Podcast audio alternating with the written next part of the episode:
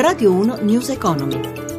18.04, buon pomeriggio, ben trovati da Luigi Massi, chiusura in netto rialzo per le borse europee. Sabrina Manfroi dalla redazione di Milano, a te.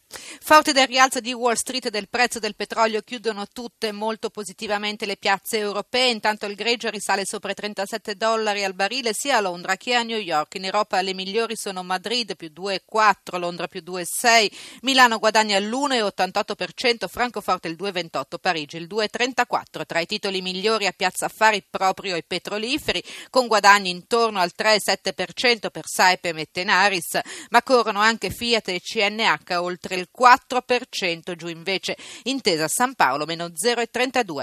Lo spread chiude a 104 punti base, rendimento decennale all'1,66%, in calo infine l'euro che si porta a 1,0875 sul dollaro. Linea allo studio.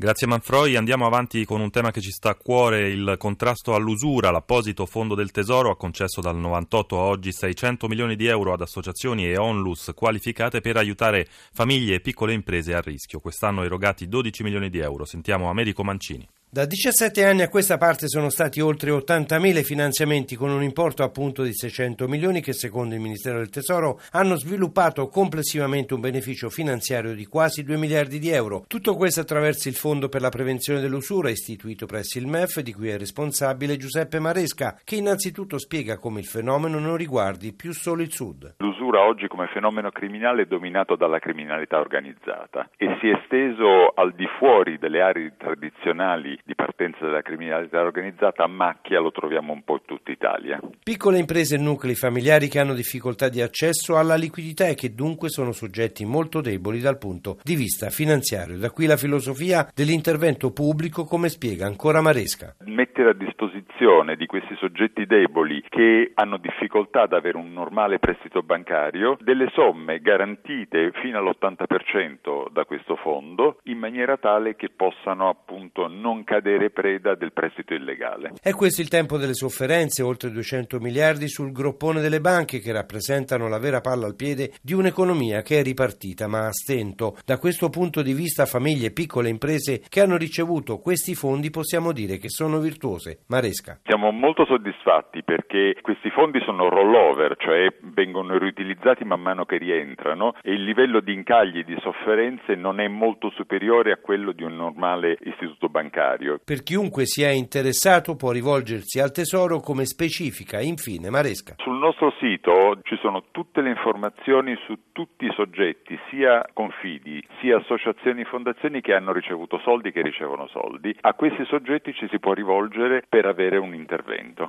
Cambiamo argomento, completata oggi da parte di Terna, il gestore della rete elettrica nazionale, l'acquisizione della rete di proprietà delle ferrovie dello Stato, un'operazione del valore di 750 milioni di euro. Quali gli obiettivi? Sandro Marini lo ha chiesto all'amministratore delegato di Terna, Matteo Delfante che si chiude dopo un percorso lunghissimo, in particolare dopo una legge di stabilità dell'anno scorso che la propiziava in via definitiva, si propone l'obiettivo di fare efficienza nel settore della trasmissione elettrica in alta tensione, dando a Terna la possibilità di gestire anche la rete in alta tensione delle ferrovie dello Stato. Quali saranno i vantaggi per il sistema paese? Il vantaggio sarà una programmazione e gestione della rete integrata, la possibilità di utilizzare per il sistema di trasmissione nazionale di Terna, attualmente di 63.000 km, di gestire anche gli 8.300 km neo acquistati da ferrovie per muovere l'energia nel paese. Quindi in termini più pratici, nel momento in cui una nostra linea di trasmissione nazionale per un qualsiasi motivo dovesse essere fuori servizio, noi potremo comunque ridurre i rischi di blackout utilizzando anche le linee di ferrovie dello Stato, perché 8.300 km è ovvio sul paese sono una